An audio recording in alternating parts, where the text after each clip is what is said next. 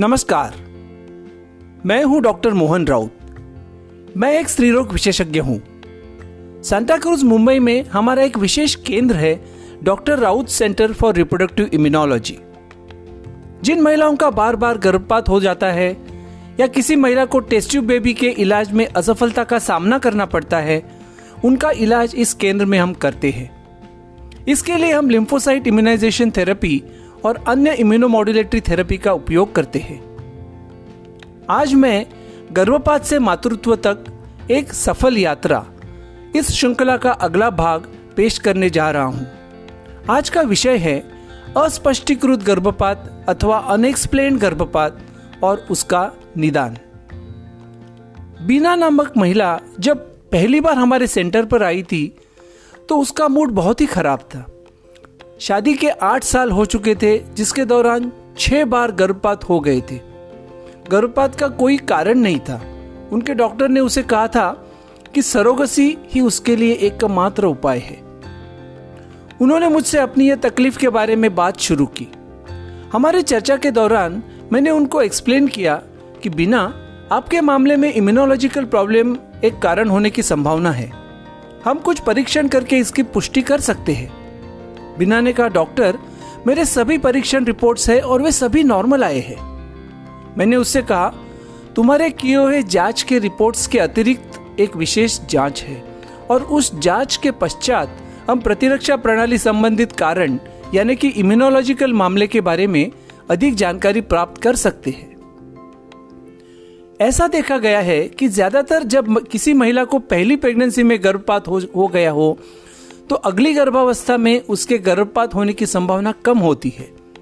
लेकिन जब गर्भपात का पुनरावर्तन होता है तो उसके पश्चात अगली गर्भावस्था के समय गर्भपात की संभावना बढ़ जाती है। जनरली यह देखा गया है कि औसतन मामलों में दो गर्भपात के बाद 25 प्रतिशत, तीसरे गर्भपात के बाद 30 प्रतिशत, चार गर्भपात के बाद लगभग 50 प्रतिशत और पाँच या अधिक गर्भपात के बाद लगभग 80 प्रतिशत गर्भपात होने की संभावना यानी असफलता का खतरा रहता है। एक समस्या और यह भी है कि 50 से 60 प्रतिशत महिलाएँ जिनका बार बार गर्भपात होता है, उन्हें इसका कारण पता नहीं होता। क्योंकि कारण समझने के लिए जो भी जाँच करते हैं, उनके रिपोर्ट्स नॉर्मल आ जाते हैं। जैसा कि बिना के मामले में हमने देखा। ऐसे मामलों में मुश्किल का कारण इम्यूनोलॉजी हो सकता है। हमने पिछले पॉडकास्ट में इस पर सविस्तर चर्चा की थी, जिसे मैं संक्षिप्त में दोहराता हूँ। भ्रूण हमेशा होने वाली माँ से 50 प्रतिशत अलग होता है, क्योंकि वह पिता से आया हुआ हिस्सा होता है। फिर भी, माँ के शरीर में वह आसानी से बढ़ता है। हालाँकि भ्रूण के ठीक से बढ़ने का कारण उसको प्राप्त होने वाली प्रतिरक्षात्मक सुरक्षा है। कुछ महिलाओं में यह सुरक्षा ठीक से काम नहीं करती है और इससे बार बार गर्भपात हो सकता है। यदि हम प्रतिरक्षा वैज्ञानिक, यानी कि इम्यूनोलॉजिकल कारण जान सकते हैं तो हम इसका इलाज कर सकते हैं। कुछ जाँच यह पता करने के लिए उपयोगी है कि क्या बार बार गर्भपात का कारण इम्यूनोलॉजिकल है। इनमें पति और पत्नी का रक्त परीक्षण और महिला के गर्भाशय के आंतरिक स्तर, जिसे एंडोमेट्रियम कहा जाता है, उसकी एक विशेष जाँच शामिल है। आइए देखें कि यह जाँच कौन सी है और इसका उपयोग कैसे किया जाता है। पहले पति पत्नी के रक्त की एक एक साथ जाँच की जाती है। इसे लिम्फोसाइड क्रॉस मैच कहा जाता है। यदि यह रिपोर्ट नकारात्मक है, यानी निगेटिव है तो एक इम्यूनोलॉजिकल समस्या की संभावना है और अगला उपचार लिम्फोसाइट इम्यूनाइजेशन थेरेपी या एल फ़ायदेमंद हो सकता है।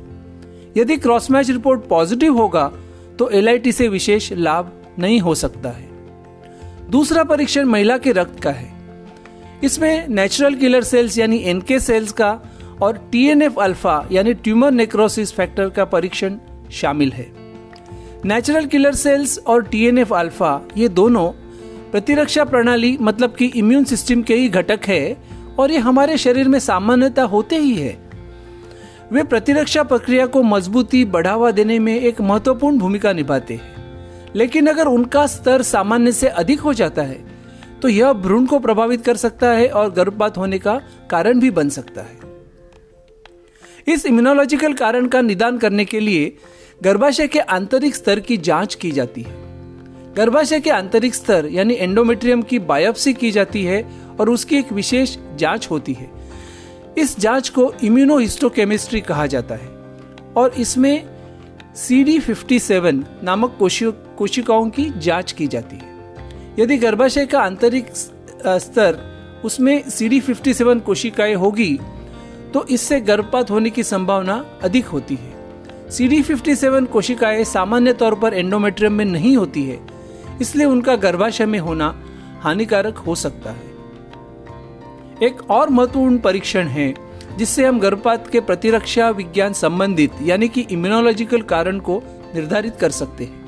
इसे टी रेगुलेटरी कोशिकाओं के नाम से जाना जाता है, जिसे संक्षिप्त में टी रेग कहा जाता है। इन टी रेग कोशिकाओं की जाँच की जानी ज़रूरी है।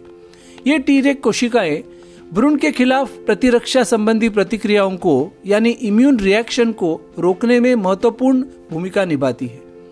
जिन महिलाओं का इम्यूनोलॉजिकल कारणों से बार बार गर्भपात होता है, उनके रक्त में टी रेग कोशिकाओं का स्तर कम होता है। ऐसी महिलाओं के लिए लिम्फोसाइट इम्यूनाइजेशन थेरेपी यानी एलआईटी का इलाज फ़ायदेमंद होता है, क्योंकि एलआईटी रक्त में टी रेग कोशिकाओं के स्तर को बढ़ाता है और भ्रूण की रक्षा करता है। जल्द ही यह महत्वपूर्ण टेस्टिंग की सुविधा हमारे केंद्र में उपलब्ध होने वाली है। आपने आज की मेरी पेशकश पर गौर किया होगा तो जिसे अस्पष्टीकृत गर्भपात या अनएक्सप्लेन मिसकैरेज कहा जाता है, वो बिल्कुल भी समझ के बाहर हो नहीं सकता। इसके पीछे इम्यूनोलॉजिकल कारण है और इसका निदान उन परीक्षणों से करना संभव है, जिसकी हमने अभी चर्चा की है। एक बार निदान होने के बाद, हम ऐसे युगलों का ज़रूर, ज़रूरी इलाज कर सकते हैं। इस उपचार में लिम्फोसाइट इम्यूनाइजेशन थेरेपी और अन्य इम्यूनोमोडुलेटरी दवाओं का उपचार शामिल है। आज के भाग की संक्षिप्त में समीक्षा करते हुए मैं इतना ही बताना चाहता हूँ कि लगभग 50 से 60 प्रतिशत पुनरावर्तित गर्भपात यानी बार बार होने वाले गर्भपात अस्पष्टीकृत या अनएक्सप्लेन कहलाए जाते हैं। इम्यूनोलॉजिकल कारक गर्भपात होने का कारण बनने की संभावना रखती है। ऐसी सिचुएशन में कुछ परीक्षणों द्वारा इम्यूनोलॉजिकल कारणों का निदान किया जा सकता है। इनमें lymphocyte cross match natural killer cells TNF alpha T regulatory cells जैसे परीक्षणों का समावेश है। एक बार निदान की पुष्टि हो जाने के बाद ऐसे मरीज़ का इलाज किया जा सकता है और उसके लिए एलआईटी या लिम्फोसाइट इम्यूनाइजेशन थेरेपी और इम्यूनोमोडुलेटरी दवाओं का इस्तेमाल किया जा सकता है। अगर आपको यह पॉडकास्ट अच्छा लगा हो तो इसे शेयर ज़रूर करें। इससे निश्चित तौर पर उन लोगों का फ़ायदा होगा जिन्हें इसकी ज़रूरत है। अधिक जानकारी के लिए आप हमारे हेल्पलाइन नंबर पर संपर्क कर सकते हैं।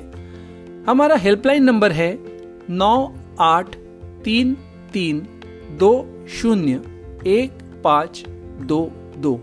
आप हमारी वेबसाइट भी देख सकते हैं W W W dot I C P R M dot I N. गर्भपात से मातृत्व तक एक सफल यात्रा। इस श्रृंखला का हमारा अगला भाग है, अस्पष्टीकृत गर्भपात और उसका इलाज लिम्फोसाइट इम्यूनाइजेशन थेरेपी या LIT इसके विषय के बारे में जानकारी साझा करने के लिए हम जल्द ही मिलेंगे। धन्यवाद।